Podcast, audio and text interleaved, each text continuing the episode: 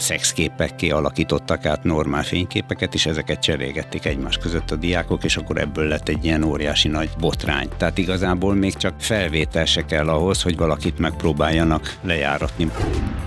Szerintem fontos, hogy a közösségi médiában is nyilván nem kell mindenkinek influencerkedni, de hogy valamilyen szinten legyünk benne, hogy tudjuk, hogy hogy működik, mert nagyon nehéz valamiben úgy tanácsot adni, meg segíteni, hogy a fogalmunk sincs róla. Hát ami nagyon gyakori, az a chat csoportokban történő zaklatás, ahol ugye van egy bizonyos távolság, tehát egészen más valakinek a szemébe mondani valamilyen sértő, bántó dolgot, mint elküldeni egy üzenetben, ahol ugye mi nem is látjuk az arcát, nem látjuk a reakcióját, és ilyenkor nem jelenik meg a bűntudata a bántalmazóban el szoktunk mondani, hogy döntések, következmények, tehát a gyerekek lássák azt, hogy ennek lehet következménye, és tehát a betöltött 14 életév után ez bűncselekménynek számít, és akár rendőrségi következménye is lehet. Én azt gondolom, hogy nekünk felnőtteknek, tanároknak, szakembereknek ebben az egészben ott van a szerepünk, hogy azt tanítsuk meg a közösségeknek, hogy a zaklatás az nem egy ilyen kétszemélyes dolog. Tehát, hogy az nem csak az áldozatról és a bántalmazóról szól, hanem a szemlélőkről, és így tágabban véve az egész közösségről. Kiközösítés, befeketítés, személyiséglopás és sexting csak néhány fogalom az zaklatás főbb típusai közül. Az online bullying egy olyan jelenség, amely hatalmas sebeket ejthet bárkin. Fő elszenvedői mégis a gyerekek. Egy korábbi adásunkban azt a témát jártuk körbe, hogy milyen lépéseknek kellene megelőzni azt, hogy egy gyermek okos eszközt kapjon a kezébe. A rájuk leselkedő veszélyek változhatnak, egészen más dolgokra kell figyelnie egy 8-10 évesnek, mint egy 15-17 évesnek. Most a kamaszokra szeretnénk fókuszálni. Legyen a kibervédelem a mindennapjaink része, mi elmondjuk hogyan, ez itt a Hack Felmetszők Veled is megtörténhet című podcast. Én Gécsek Tótenikő vagyok, már is kezdünk. A mai beszélgetésben közreműködik Vilcsek Médea, iskolapszichológus, Semjén Nóra, az Anya ki van oldal gazdája, blogger, és nem mellesleg az IT hős vagy kiberbalek kampány egyik arca, és hát állandó résztvevőnk Csizmazia Darab István Rambó, az ISZET termékeket forgalmazó Szikontakt Kft. kiberbiztonsági szakértője. Szervusztok! Szia, sziasztok! Szia, sziasztok! Éppen most, ezekben a hetekben fut az ISET-nek egy nagyon fontos kampánya, ahogy említettem, az a címe, hogy IT hős vagy kiberbalek. A fókuszban pedig a gyerekek biztonsága és a szülők felelőssége áll. Kicsit szeretnénk ezzel a beszélgetéssel belesimulni a kampányba is, muníciót adni azoknak, akik teljesen tanácstalanul bolyonganak az online zaklatások világában. Nóra, te vagy az egyik arca a kampánynak. Miért fontos ez neked? Hát azzal senkinek sem mondok újat, hogy szülőként nyilván a gyerekeink a legfontosabbak számunkra, viszont egy csomó olyan dolog van, amire mondjuk fel tudtunk készülni, hogy majd hogy fogjuk kezelni. Nekem egyébként egészen konkrét olyan emlékeim vannak, hogy gyerekkoromban így megjegyeztem magamnak, hogy na majd, ha szülő leszek, erre szeretnék emlékezni, hogy ezt így kell csinálnom, vagy ezt úgy kell csinálnom, ezek egyébként nagyon érdekes dolgok. De hogy mivel a mi időnkben ugye nem volt még egyáltalán, hát nem volt mobiltelefonunk, én már azt hiszem, hogy egyetemista voltam, amikor az első mobiltelefonomat megkaptam, ezért nekünk ez teljesen kimaradt, és ugye ezt nekünk is meg kell tanulnunk most, ugyanúgy, ahogy a gyerekeinknek nyilván előrébb kell járnunk benne, hiszen nekünk kell őket felkészíteni ezekre a veszélyekre, de hogy erre, ezzel nincsen olyan személyes tapasztalatunk, mint, mint nekik. Tehát amiket igazából hallunk, meg amiket mesélnek, ez számunkra szerintem teljesen újdonság. István, egyébként mi a fő fókusza egy ilyen kampánynak? Mit szeretnétek vele elérni? Az a célunk, hogy minél több emberhez eljusson ez az üzenet, elsősorban szülőket, pedagógusokat, gyerekeket célozunk meg ezzel a kampányjal. Fel akarjuk hívni a figyelmet ezekre a kiberbiztonsági kockázatokra, mik a jellemzői, mik a csalás adathalászat jelei, hogy kell biztonságos jelszót választani, mert igazából muszáj ezeket a viselkedésbeli biztonságtudatos módokat is hozzátenni ahhoz, hogy használunk egy védelmi eszközt a gépünkön. Tehát ez a kettő egyszerre fontos és szükséges, és most kiemelten erre a csoportra fókuszáltunk ezzel az akcióval. Mi pedig most ebben a podcastban kimondottan a kamaszokra fókuszálunk, az online zaklatás formáiról, megoldási lehetőségeiről, elkerüléséről szeretnénk most egy kicsit beszélgetni. Média, változtak-e az elmúlt években az online zaklatás formái? Jöttek ebbe új frontok, új formák? Vagy azért a lényeg nem változik? Hát ami nagyon gyakori, az a chat csoportokban történő zaklatás, ahol ugye van egy bizonyos távolság, tehát egészen más valakinek a szemébe mondani valamilyen sértő, bántó dolgot, mint elküldeni egy üzenetben, ahol ugye mi nem is látjuk az arcát, nem látjuk a reakcióját, és ilyenkor nem jelenik meg a, a bűntudata a bántalmazóban. Másrészt ilyenkor van egy ilyen csoporthúzása is ennek a folyamatnak, hogyha már mindenki beszállt, akkor lehet, hogy még esetleg azok is csatlakoznak, akik egyébként nem vennének részt. Ezek általában csoportban történnek ezek a dolgok, tehát nem ez a egy az egy ellen formában, tehát hogy valaki valakinek ír egy gyalázó üzenetet, hanem általában csoporton belül gyakrabban fordulnak elő ezek? Minden formában előfordul sajnos. Tehát van olyan, hogy egyes személyek egymás ellen mennek, olyan is előfordul, hogy akár tanár-diák viszonylatba jelenik meg a diák oldaláról. Tehát a diák a tanárt bántja? Igen. Tehát Üzenetben, online szintén? Olyat tapasztaltam a saját munkámban, hogy a diák streamingelte a tanár óráját az interneten. Úgyhogy nyilván a tanár anélkül, erről nem hogy tudott. a tanár erről tudott volna. A gyerekek nagyon jól tudják alkalmazni ezeket a technikai eszközöket, rá tudnak tenni ilyen vicces filtereket. Ez is nagyon gyakori, hogy az egymásról készített képeket vagy egy előnytelen képet használnak fel, vagy pedig egy ilyen megkomponált képet, és ezt közzéteszik, egymásnak küldözgetik, és ez nagyon nagy nyomás azon, akiről készült a kép, hiszen az internet nem felejt, tehát hiába is mondja azt mondjuk az aklató, hogy már letöröltem, nem tudhatjuk, hogy hányan mentették le ezt a képet, és mikor fog újra és újra előkerülni. És ugyanez érvényes az ilyen szexuális tartalmú képekre, videókra is mert azt is el kell mondani sajnos, hogy előfordul ebben a korosztályban, hogy ilyen jellegű tartalmat küldenek egymásnak, vagy kérnek arra valakit, hogy készítsen magáról ilyen képet és küldje el. Melyik az a kor, amikor, vagy melyik korosztály az, ahol már ilyen jellegű tartalmak megjelenhetnek? Hát meglepő módon ez előfordul már 5.-6. osztály körül. Tehát ilyen 10-12 éves gyerekek körében. Igen, igen, mondjuk inkább a 12-t, és azt lehet még a zaklatásról elmondani, az online zaklatásról, hogy a korosztály lejjebb is csúszik, tehát már előfordul, hogy harmadik, negyedik osztályban is bántják egymást a gyerekek, esetleg mondjuk kiközösítéssel, tehát mindenkit bevesznek egy csoportba, csak egy gyermeket nem, akit amúgy is kizárnak az osztályban, és akkor ő kimarad egy komplett együttlétekből, beszélgetésekből, témakörökből.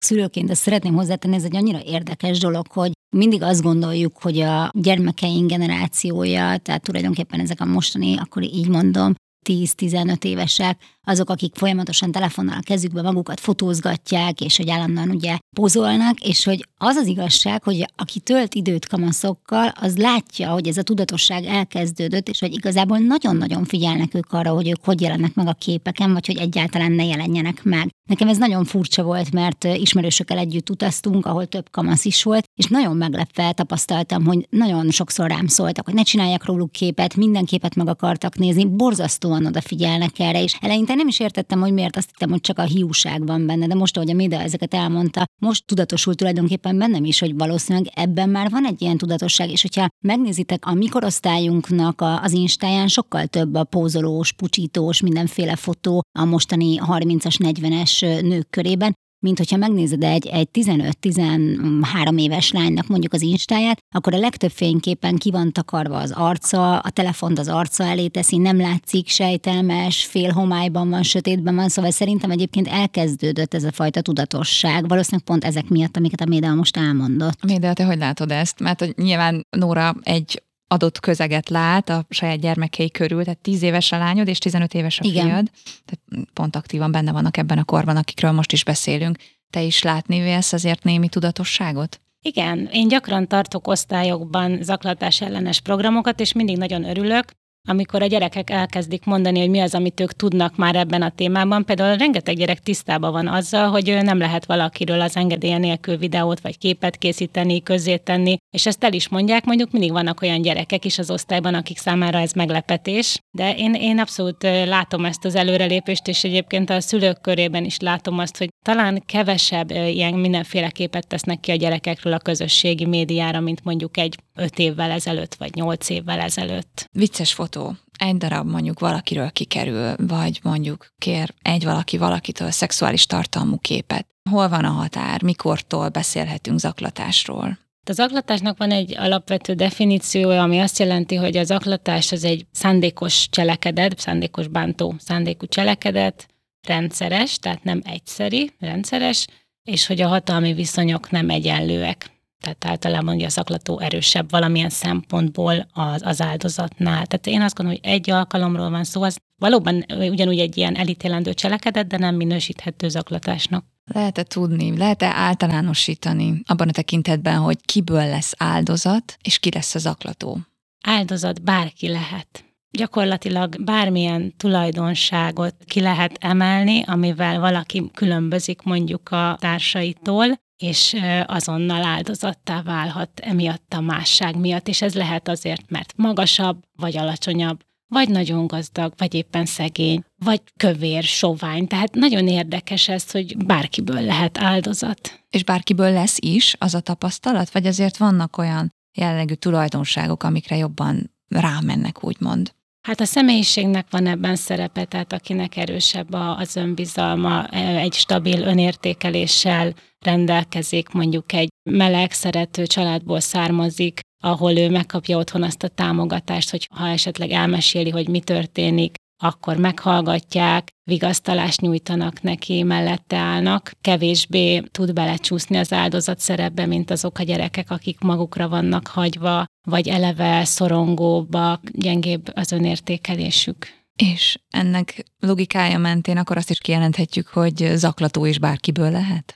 Igen, és sokszor megtörténik, hogy az áldozatból lesz az aklató. Mert hogy bosszút akar állni, azt akarja, hogy más is átérezze azt, amit ő átélt? Igen, tehát általában aki eleve zaklató, őt is bántják valahol. Valahonnan hozza magával ezt a feszültséget, dühöt, agressziót, esetleg a családjából, amit aztán az osztálytársaim vezet le. Nóra, te milyen esetekkel találkozol? Miket mesélnek neked otthon a gyerekek? Hát tényleg azt kell, hogy mondjam, hogy szerintem viszonylag szerencsém van így a, a gyerekek osztályaival, de azért ezzel együtt hallottam már én is történeteket, volt egy ilyen eset, hogy egy, egy kislány átküldött egy hozzánk érkezett új lányként egy lány, akivel ez megtörtént, hogy egy, egy mesztelen fotót hetedikbe, amit egyébként én meglehetősen korainak találok itt szülőként, hogy ez már előfordulhatott akkor, átküldött valakinek, ami kikerült, és az egész iskolában elterjedt, és ezért neki iskolát kellett váltania, mert annyira kellemetlen helyzetbe került, tehát ilyen történetet hallottam. Amikről beszéltetek, ez a csoportokban való kirekesztés, vagy hogy valaki nem kerül bele egy csoportba, ez mondjuk állandó téma, miért nem vagyok benne ebben a csoportban, miért nem vagyok benne abban a csoportban, ez sokszor sértődésre adhatok ott. Azért azt is szerintem nagyon fontos elmondani, hogy minnyáján tudjuk, akik kommunikálunk írásban is most már, hogy az írásbeli kommunikáció meg a szóbeli kommunikáció azért nagyon más. Látod a másiknak a gesztusait, látod a mimikáját, nagyjából tudod, hogy mit, hogy ért. Azért szerintem az írásbeli kommunikációban sokkal több a félreértésre a lehetőség,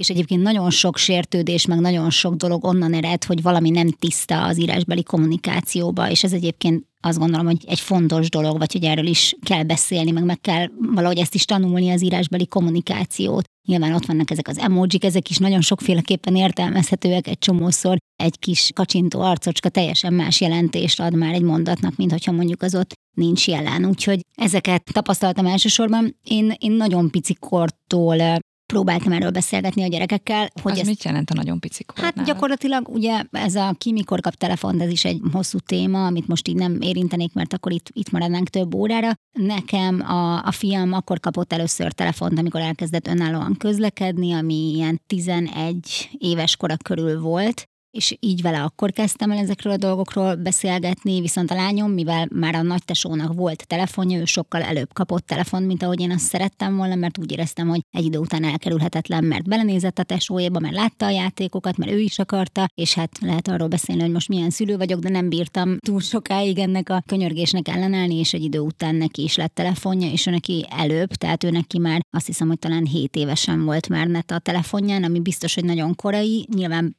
szabályozva volt, hogy mennyit, meg volt rajta egy ilyen szülői felügyelet, tehát tudtam, hogy mit csinál, meg hogy csinál, de hogy attól még el kellett neki mondani ezeket a legalapvetőbb szabályokat, és, és a gyerekek ezzel teljesen tisztában vannak, és azt gondolom, hogy tartják is őket, de megint csak a médiára visszakanyarodva, Az a baj, hogy ugye mi mindig abból indulunk ki, hogy, hogy hogyan, hogy mit várunk el azoktól a gyerekektől, akiket mondjuk körbevesz egy szerető család, egy, egy olyan család, ahol mondjuk van bizalom, de hogy sajnos nagyon sokszor nem ez a helyzet. És a leggyakoribb probléma az az, hogy a gyerekek nem merik elmondani, hogyha valami hülyeséget csináltak, vagy nem merik elmondani, hogyha bajba keveredtek, mert nagyon sok szülő úgy reagál, hogy, hogy ugye az első az nyilván a, a leszúrás, a, az összeveszés, vagy a büntetés, és emiatt tudnak ezek a helyzetek teljesen begyűrűzni, mert azt gondolom, hogyha ha időben az ember szól, tehát csinál valami baromságot, elküld egy képet, nyilván persze lesz egy csomó következménye, de hogyha az ember időben tud cselekedni, akkor azért sokszor még el lehet oltani a, a nagyobb tüzet. De hogyha valaki nem mer szólni otthon, abból lehetnek azt gondolom az igazán komoly bajok. Igen, de hogy te, te mondjuk honnan tudod, hogy szólnak-e vagy sem, vagy hogyha az van én olyan...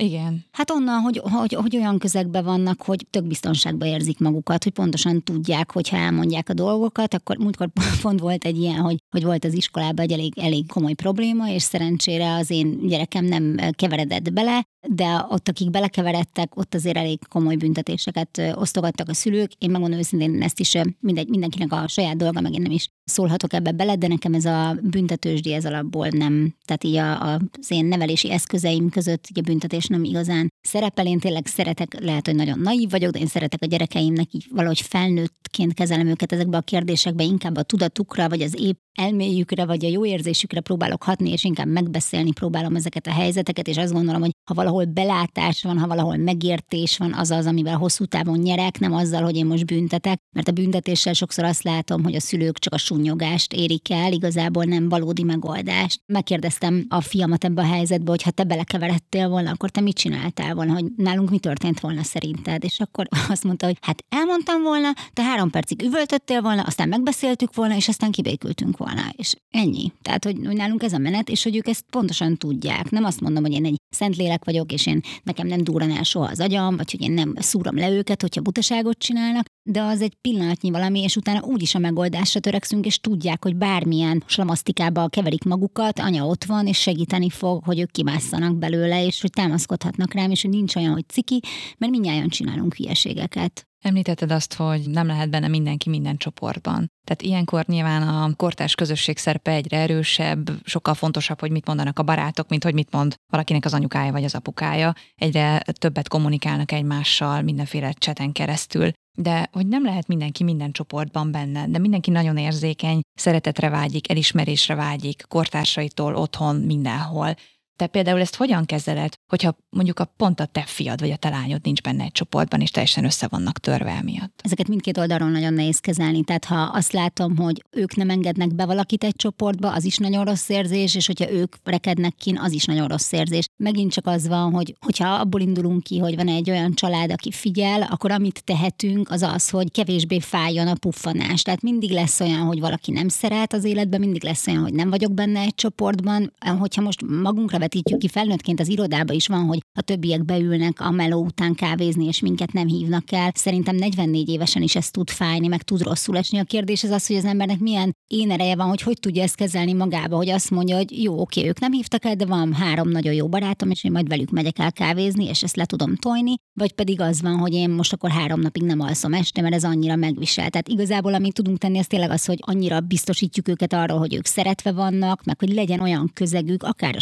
sportolásban, akár egy szakkörön, bárhol, ahol van egy olyan baráti körük, hogy tudják, hogy oké, okay, lehet, hogy ebbe a csapatba nem kerültem bele, de nem gond, mert cserébe van egy másik csapatom. Tehát valahogy, valahogy azt hiszem ez a maximum. Én próbálom őket empátiára nevelni őket, hogy figyeljenek arra oda, hogy nekik hogy esne ez, vagy nekik hogy esne az, de tényleg az van, hogy nem szeretnék naív lenni. Tehát vannak dolgok, amik elkerülhetetlenek. Tehát, hogy nem lesz az, ami, amit így elképzelünk, hogy a 35 fős osztályban 35-en lesznek az összes csoportba, és mindig mindenki mindenkit szeret, és boldogan élnek, amíg meg nem hallak. Tehát, hogy, hogy nem, lesz olyan, aki valamiért kimarad. Szerintem tényleg a, a felelőssége ott van a szülőnek abban, hogy a gyerek ezt hogy éli meg, hogy aztán tud erről beszélni, és egyébként az se jó, én azt is el tudom mondani, hogy szülőként tényleg az, hogy az ember ilyenkor legszívesebben felhívná a másik anyukát, hogy azonnal tegyétek be a gyerekemet a csoportban, csak hogy ilyen hasonló történetet mondjak ez, amikor nem hívják meg a, a gyerekedet egy zsúrba. Hát tényleg az ember legszívesebben felhívná az anyukát, hogy de hát miért nem hívtátok meg, mi meghívtuk a ti lányatokat, gyere, azonnal hívjátok meg, de ezeket egyszerűen el kell tudni engedni, ezek a gyereknek már az önálló élete, az ő története, és, és nekik ezekkel sajnos meg kell küzdeni valamilyen szinten így maguktól. Média, talán ez a megküzdés, ez egy kulcs szó, nem? Mert hogy ahogy mondtad, bárkiből lehet áldozat, bármibe bele lehet kötni, de az, hogy ki hogy jön ki egy online zaklatásból, az már egy másik kérdés.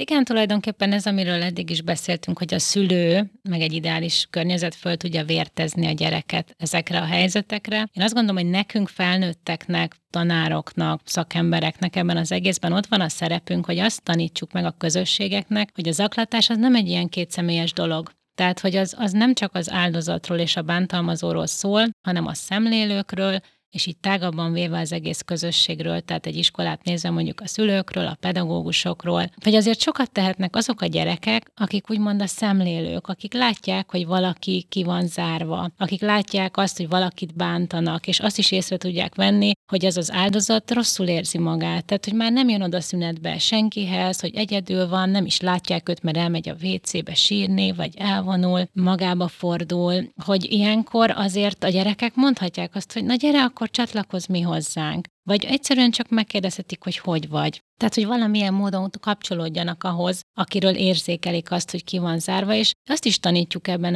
az aklatás ellenes programban, hogy fel lehet lépni direkt módon a bántalmazás ellen. Tehát, hogy az összeszedheti valaki a bátorságát, és akár egy pár barátjával együtt odaállhat a bántalmazó elé, és azt mondhatja, hogy hogy ezt ne csináld, kérlek, mert mi nem, nem akarjuk ezt a mi közösségünkben. Tehát, hogy föl lehet lépni, Egyébként Ehhez van... kell a legnagyobb bátorság, nem? Igen, igen, és ezt például ilyen helyzetgyakorlatokkal szoktuk gyakoroltatni a gyerekekkel, de azt is megtanítjuk nekik, hogy vannak indirekt módjai annak, hogy segítsünk. Tehát tényleg az, amikor azok, akik szeretnének egy békés, nyugodt környezetben lenni az osztályban, azok megteremtik maguknak ezt a közösséget, és hogy elfogadják ezeket az irányelveket, hogy nem bántjuk egymást, és hogyha ha a bántalmazó megéli azt, hogy ezzel sokan egyetértenek, és csak maximum egy pár csatlósa marad neki, nem pedig az egész közösség állott, akár az online térben is nevetnek, hanem maximum megmarad az a pár nagyon szoros barátja idézőjelbe,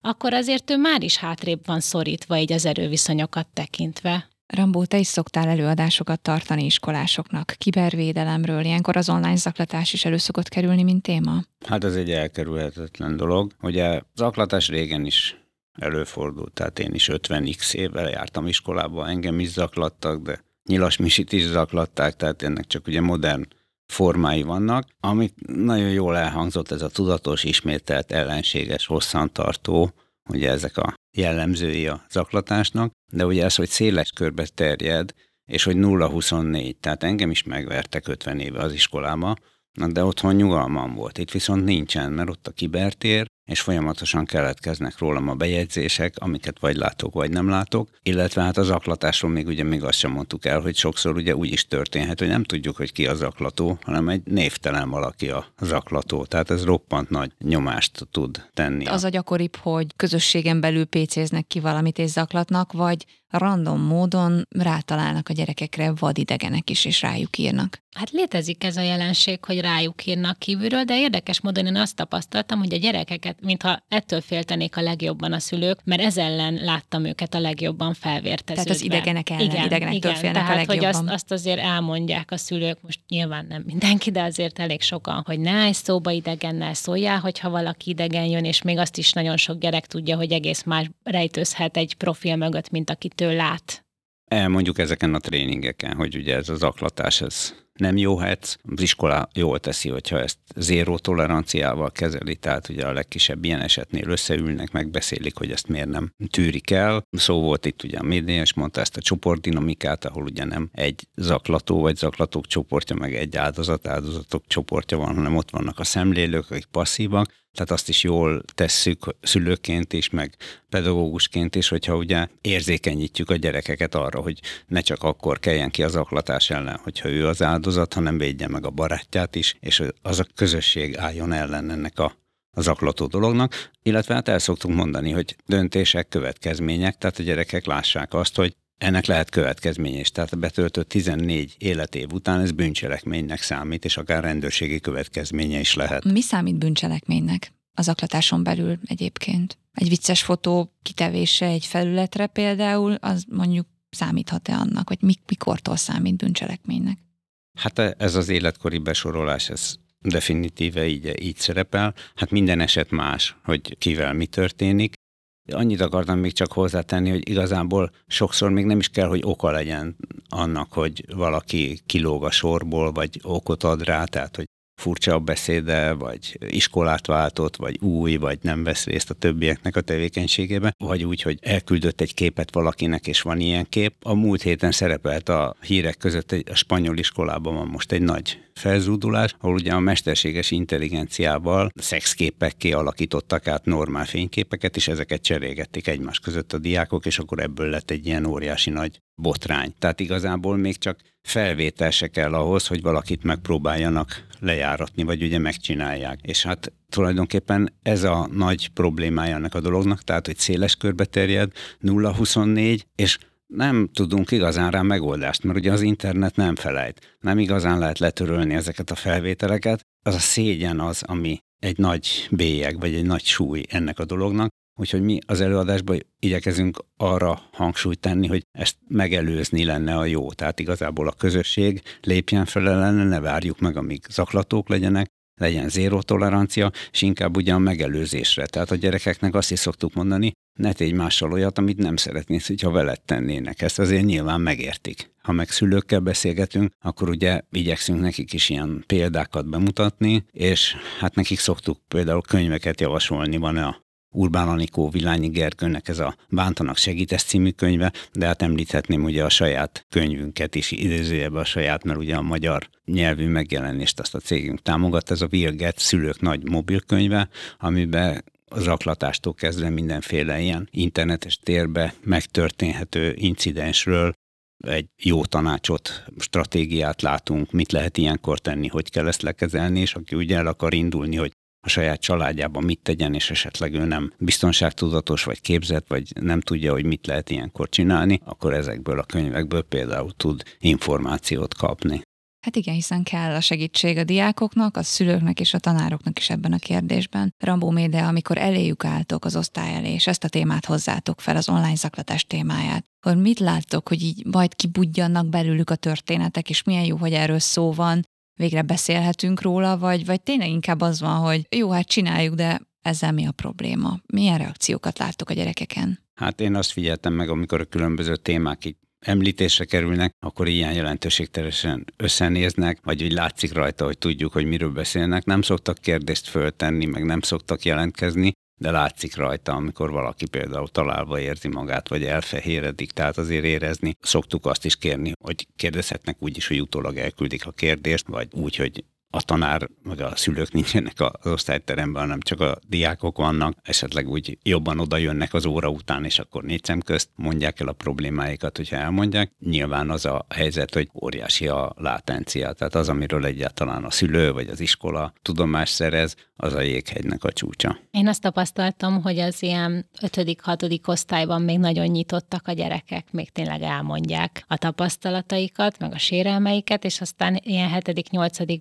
hirtelen csönd lesz. Tehát, hogy belépnek ebbe a tinédzser korba, amikor a kortársaknak akarnak megfelelni, és már ciki nekik erről beszélni, és maximum megkeresnek engem külön az alkalom után. De az is nagyon jó. Ha Persze. már valaki megkeres, az már nagyon jó, nem? Igen, Érzi, hogy probléma igen. van, beismeri magának, hogy probléma van. Így van. Meg hát amikor erről beszélek, én monitorozom az osztályt, és kiszoktam szúrni azokat, akikről látom, hogy reagálnak az elhangzottakra. Meg az arcukon, testtartásukon igen, látod, igen. hogy vele probléma van? Nem, én azt látom, hogy valaki áldozat. Egyébként a bántalmazóknak is van stratégiája, mert ők azok, akik a legjobban próbálják szabotálni az egész órát, tehát mindenféle beszólásokkal, bekiabálásokkal, vagy teljesen más csinálnak meg én mielőtt ilyen foglalkozást tartok, mindig beszélek az osztályfőnökkel arról, hogy ebben az osztályban előfordult-e már ilyesmi, mert senkit nem akarunk traumatizálni. És tudják az osztályfőnökök?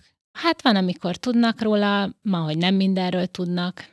Hogyan veszed észre, hogyha valaki áldozat, mit látsz rajta? Látom, hogy ezeket az érzelmi reakciókat, hogy egy szomorúságot látok, van, aki már egészen ilyen, ilyen lemondó, hogy úgysem lesz semmi, vagy így ilyen zaklatottságot látok rajta. Ezt ilyen megérzés, megérzés. nehéz megmagyarázni. Nóra, neked milyen volt erről a témáról beszélni egy egész osztály előtt? Még az előzőhöz csak annyit szerettem volna mondani, hogy annyira jó lenne, hogyha ebből a szempontból így a, a jelenhez fejlődnének az iskolák, hogy Szerintem ezeknek a problémáknak nagyon nagy része elkerülhető lenne, hogyha az iskolában nem lehetne egyébként a, a telefonokat használni. Tehát értem, hogy magukkal viszik reggel, és értem, hogy szükség van az önálló közlekedéshez délután, de az, hogy óra közben, amit mondtál, hogy felvehetik a tanárt, hogy lefotózhatják egymást, hogy videókat csinálhatnak egymásról napközben, szerintem a legtöbb problémából van, viszont a mai napig az megy, hogy a tanár egy műanyag ládikát körbe küld, és mindenki belecsapja a 200 ezer forintos telefonját, ami megkarcolódik, összeütődik, és a gyerekek nem szeretik beadni ezért ebbe a dobozba, hogy állati jó lenne szerintem, hogyha egy kicsit haladnánk akkor, és lenne egy normális megőrző rendszer ezeknek a készülékeknek, ahol mondjuk biztonságosan és mondjuk karcolásmentesen lehetne őket tárolni napközben, és a gyerekek leadnák reggel a készülékeket, mert szerintem az rengeteg problémától megóvna mindenkit, és azt is gondolom, hogy nincs szükségük napközben az iskolába a telefonra, tehát hogy nem is kellene igazából, hogy velük legyen, és ez már az én tapasztalatom szerint már negyedik, ötödikben elkezdődik, hogy a gyerekeknél napközben ott van a telefon, mert nagyon sokan már akkor ugye elkezdenek önállóan közlekedni, és ez szerintem nagyon helytelen. És szerinted, hogyha, hogyha mondjuk jó, napközben nincs náluk a készülék, de mondjuk délutántól meg korlátlanul, akkor az, az nagyobb fokú védelem? Tehát, hogy arra gondolok itt, hogy igen, érik őket impulzusok, de hogyha mondjuk van egy keret arra, hogy, hogy iskola után mennyit használhatják, meg egyáltalán mennyi üzenet találja meg őket, Szerintem sosincs korlátlanul, hát mindig minden nyilván picik, és ez olyan, mint hogyha egy csokis dobozt a gyerek elé teszel, hogy teljesen habitus függő, mert lesz, aki hányásig eszi magát, és lesz, aki meg két kocka után azt mondja, hogy köszönöm, nem. Ez nem arról szól, hogy a, a gyerek mennyire ügyes, vagy milyen jól van nevelve, hanem ez tényleg habitus kérdése, úgy gondolom, tehát, hogy én ezt a teljes korlátlanságot nem tartom egyáltalán jó ötletnek, Nyilván, hogy vannak korlátok, de igenis egy csomó minden elkerülhető lenne, ugyanis amit én nem nézek bele a gyerekeim telefonjába, de amiket nekem megmutatnak, hogy miket töltögetnek fel, rengeteg ilyen van, hogy óra közben, tényleg én is láttam ilyen videót, hogy óra közben, ami történik, nem, nem is a tanárt, hanem ahogy a gyerekek hülyéskednek, vagy szivatják egymást, vagy a tanárt, vagy nem tudom, és ezeket felveszik, ez teljesen nem oké. Tehát, hogy ennek nem lenne szabad megtörténnie óra közben, meg, tehát, hogy egyáltalán így, így iskolaidőben. És egyébként az egymásról készült hülye fényképek, stb. Ezek is legtöbbször ilyenkor készülnek, úgyhogy azt gondolom, hogy ez azért nagyon nagy változást eredményezhetne, hogyha ezt komolyabban mennék. Bocsánat, volt egy kérdésed előtte, amire nem válaszoltam. Igen, hogy az online zaklatásról te tartottál egy előadást egy teljes osztály előtt, hogy ott egyébként mire próbáltál fókuszálni, mit szerettél volna elmondani nekik? Ott elsősorban egyébként nem, nem csak az online zaklatásról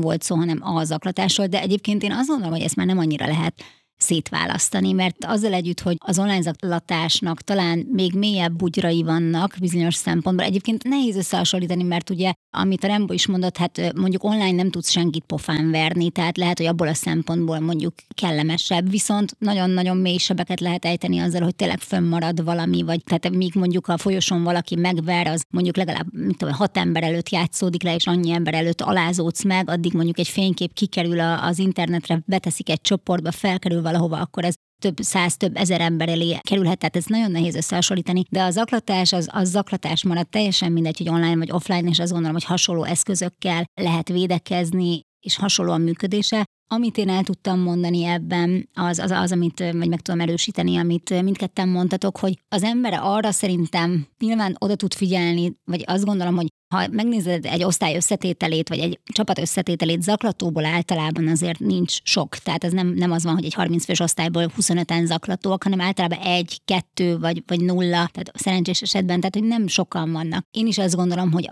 a tömeg, ahogy reagálunk arra, hogyha ezt látjuk, abban van a kulcs, hogy arra megtanítani a gyerekeinket, hogy ne legyenek néma tömeg, hanem hogy, hogy igenis álljanak a sarkukra, igenis merjenek szólni, merjenek közbeavatkozni, merjék megakadályozni, hogy nem árulkodás ebben az esetben szólni egy szülőnek, szólni egy pedagógusnak, hogy nem árulkodás, vagy nem spicliskedés az, hogy, vagy stréberkedés az, hogy, hogy ennek véget vetnek, hanem hogy ilyenkor ez a kötelességük, és hogy ezt meg kell tenniük. Tehát, hogy, hogy legyen bennük annyi önbizalom, meg annyi erő, hogy közben merjenek avatkozni ezekbe a helyzetekbe. Illetve a másik, amit tudunk csinálni, és amire én fókuszáltam, amikor a gyerekekkel beszéltem, az az, hogy, a, hogy arról próbáltam velük beszélni, hogy, hogy a másságaik, amik most még szégyelni valóak, sokszor kamaszkorban, azok később hogy lesznek az erősségeik, és hogy mennyire érdekes ez, hogy van az az életkor, amikor mindenki be akar olvadni, és mindenki mindenkinek ugyanolyan haja, meg ugyanolyan a ruhája, meg ugyanolyan mindene, és azok kerülnek valahogy kirekesztésre, akik mások, és később ezek a mások kezdenek el valamiért szárnyalni, mert ők lesznek azok, akik kiválnak a rajból, akik mások, mint a tömeg,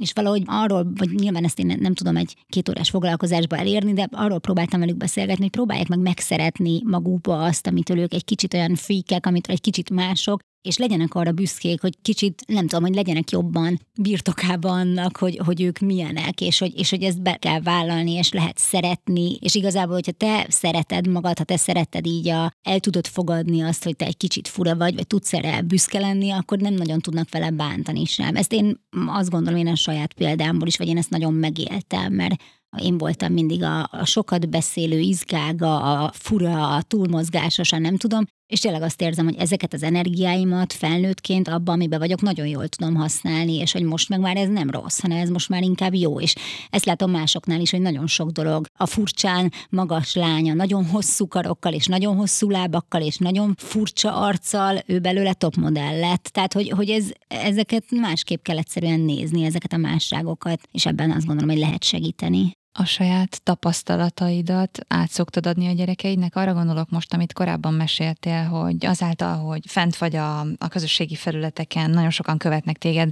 ki is vagy téve a támadásoknak, és sajnos meg is találnak, és nagyon nem szép üzeneteket és kommenteket is szokták kapni.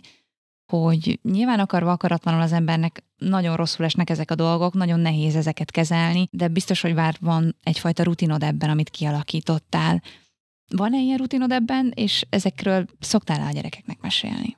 azt kell mondjam, hogy tanulhatnék tőlük, tehát őket sokkal kevésbé zavarja, mint engem. Volt olyan, hogy a fiam szerepelt egy videóban, amiben a haját igazgatja órákon keresztül, és tudtam, hogy ez a videó nagyon nagyot fog menni, mert a anyukákkal beszélve mindenhol probléma ez, hogy nem jutunk be a fürdőszobába a kamasz gyerekeinktől, és főleg a fiúk most egy olyan hajrutinnal rendelkeznek, hogy, hogy tényleg nehéz bekerülni. De most ez alatt a videó alatt nagyon durva, ami, ami megjelent, engem borzasztóan meglepett, lehet, hogy végtelenül naív vagyok. Hát rengeteg, nem tudom milyen szavakat szabad itt használni, de hogy, de hogy így a buzizásnak a legdurvább formái, ahogy kéne megölni, hogy kéne elásni, mocskos, tehát hogy borzasztó volt ezt olvasni. Egyrészt nem igazán értem azt, hogyha valaki foglalkozik a külsejével, azt miért kell azonnal lehomokosozni, másrészt azt se értem sem ennyire, hogyha valaki meleg, az miért probléma. Úgyhogy engem ez szörnyen rosszul érintett, én le akartam szedni a videót, és a fiam mondta, hogy nehogy már, hogy neki ez neki nagyon megy, leszólítják az utcán, gratulálnak neki,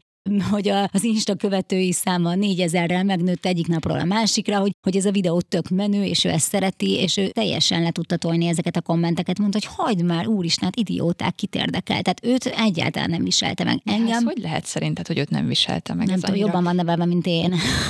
meglepő egy 15 éves fiútól, nem? És most médára nézek. Tehát, hogy hát mi lehet a titok? Fia. Tehát, hogy azt látja, hogy anya kiáll, és elmondja a véleményét, és akkor is elmondja a véleményét, hogy akármit irogatnak oda neked, mert téged ez nem tántorított el attól, hogy folytasd ezt a tevékenységedet. Tehát szerintem itt egy példaadásról van szó. Fiú teljesen magáévá tette ezt az értékrendet, hogy én képviselem magam, megmutatom magam, ilyen vagyok, és marára nem érdekel, hogy ti mit gondoltok erről. Biztos ez is benne van, meg azt gondolom, hogy, hogy így a pro és a kontra mérleg is. Tehát, hogyha azt látja, hogy, hogy igazából, mert egyébként ez, ez nagyon jellemző, azt gondolom erre az online zaklatásra, hogy ugye odaírja mindenki a, a csúnyát, de hogyha szembe jövünk az utcán, nem fog leköpni, meg nem fogja azt mondani, hogy hú, te mekkora egy idióta vagy. Tehát a, aki leírja nekem, hogy milyen ronda vagyok, meg milyen ronda az orrom, meg milyen öreg vagyok, meg milyen anorexiás vagyok, meg mindenféle, amiket így kapni szoktam, az a villamoson nem fog oda jönni, és nem fogja azt mondani, hogy te anorexiás, ronda, P.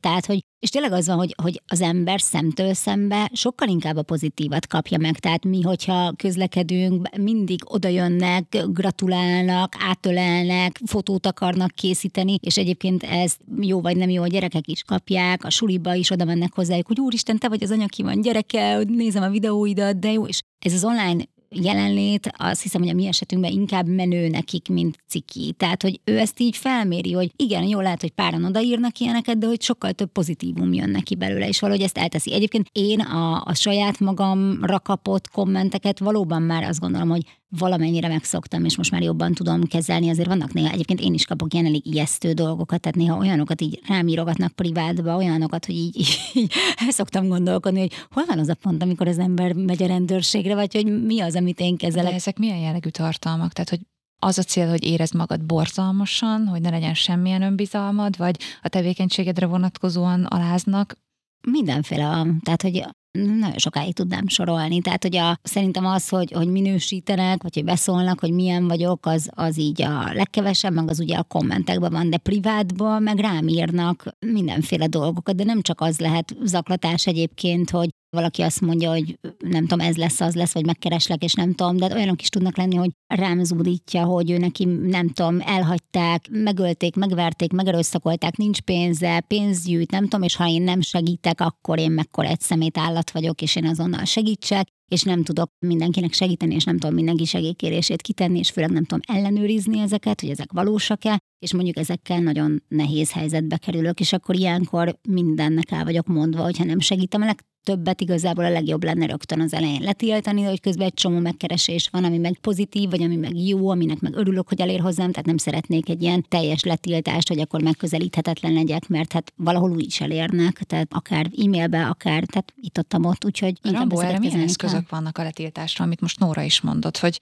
segíthet-e minket bármi is abban, hogy ezek az emberek, ezek az üzenetek, ezek a sértések ne találjanak meg minket? Mindjárt erre is rákanyarodnék, de mindig tőlem szoktad a számokat számon kérni, és akkor tényleg és készült, készültem egy párral, tehát volt tavaly egy UNICEF medián felmérés, 12 és 20 év közötti magyar tizenéveseknek a 85%-át már bántalmazták valamilyen formában az iskolába. Itt 58% volt az osztálytársnak az aránya, de 21%-ban a tanárok is résztvevők voltak, tehát itt azért mindenkire ráférne egy kis szembenézés. 2017-ben volt egy olyan brit felmérés, ahol TikToker gyerekeket embereket, akik nyilván ugye alacsonyabb életkorban, de kamu életkorra beregisztráltak a TikTokra, 20%-uk már live videózott idegennel, és 5%-uk kapott mesztelen képkérést. Ugye nyilván itt a zaklatásnál ugye sokszor gondolunk arra, hogy a kortársak zaklatnak minket, de ugye van olyan is, amikor nem a kortársak zaklatnak. Ha valaki ebből hajlandó egy kis stresszt elviselni, az nézze meg a Csapda neten című cseh filmet 2021-ben. Ott három fiatal színésznőt bemaszkíroztak 12 éves kislánynak, berendeztek egy ilyen babaházat, beültek, és fölregisztráltak a közösségi oldalra, ilyen csetszobába. A nyílt profiljuk létrehozása után 5 perccel már megjelentek az első pedofilok. A 10 forgatási nap alatt 2500 szexuális online ragadozó mindenféle obszén ajánlatokat tett neki, és biztosak lehetünk benne, hogy a mi kiskorú gyerekeink is ilyen ajánlatokat kapnak, és nekik ezzel meg kell valamilyen formába küzdeni. Akkor visszatérnék arra, hogy ugye mi is, amikor az előadásokat tartjuk, akkor egyrészt szoktunk nekik kapaszkodókat adni, hát nyilván a szülőknek is, meg a gyerekeknek is, hogy van hová fordulni, segítséget kérni. Nyilván ebben van egy ilyen fokozatosság, hogyha a közösségi oldalról beszélünk, akkor ez lehet a jelentem gomb, szólunk az üzenetnek, beszélünk a szülőkkel, hogyha egy ilyen jó viszonyban vagyunk, mint amit ugye a Nóra is mondott, akkor az egy jó, hogyha van egy ilyen digitális családfő, akivel nagy bizalommal fordulhatunk, vagy egy megbízható tanár. Létezik ugye az anonim kékvonal, amit ugye név nélkül is tudunk hívni, hogyha ilyen történik. A Nemzeti Média Hírközlési Hatóságnak is van weboldala, illetve hát a rendőrséghez is tudunk fordulni. A rendőrségnél ugye kétféle dolog van, hogyha egy olyan zaklatásos eset történik, ami tényleg egy jelentős, nagy hatású, akkor a kerületi rendőrkapitányságnál tudunk feljelentést tenni. Ha viszont a gyermekek szexuális kizsákmányolásával kapcsolatos ez a bűncselekmény, akkor a Nemzeti Nyomozóiroda az, aki ebbe kompetens, és akkor ott kell megtenni ezt a feljelentést, bejelentést. És akkor nézzük meg azokat az eszközöket, amiket tehetünk. Nyilván egy alacsonyabb életkorban, tehát egy alsó tagozatos gyereknél ezek a szülői felügyeletek, ezek működhetnek. Tehát, hogyha ezeket ugye föltesszük, akkor életkor szerint lehet ezeket a tartalmakat, akár a programokat, akár az időtartamot is behangolni és beállítani, illetve hát az ISET Mobile Security az, amit az Android telefonra föl lehet tenni, és hát ezt úgy csináltam én is, de hát nyilván ennek egy, ez egy logikus használata, és erre bátorítjuk azokat is, akik ezt alkalmazzák. Nem kémkednek titokba a gyerek ellen, hanem megbeszélik, hogy föltelepítsék, és akkor én föltelepítem magamhoz a szülői oldalt, a gyerekhez a gyerek oldalt, és akkor utána együtt kialakítjuk ezeket a szabályokat, hogy az ő életkornak milyen tartalmakat nézhet meg. Van ebbe egy ilyen fizikai jelenlétérzékelés is, tehát tudok ilyen zónákat, hogy bement az iskolába, eljött az iskolából, elment az egyzésre, hol találom meg, azon túl pedig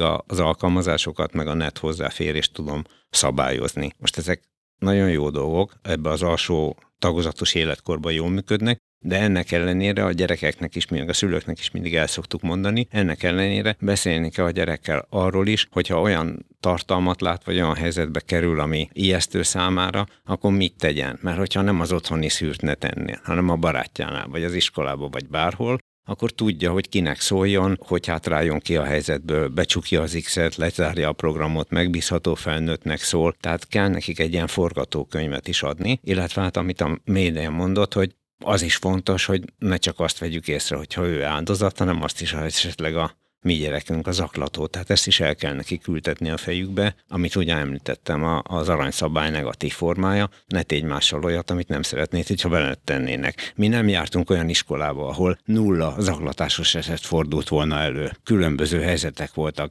valakinek leúzták a nadrágját, lefotózták, föltették a netre. És akkor, amikor beszéltünk az osztálya és megkérdeztük, hogy na, aki örülne, hogyha vele ez történne, hát akkor nyilván senki nem jelentkezett, hogy örülne neki. Tehát ezt a empátiát, érzékenyítést is muszáj eltenni a fejükbe, és hogyha ez valamilyen szinten helyre kerül, és a, a zéró toleranciát meg kialakítják a pedagógusok, és a szülők odafigyelnek mondjuk a, ezekkel az eszközökkel is, akkor lehet egy valamilyen egyensúlyra törekedni, de ez így együtt minden lábnak ott kell lennie.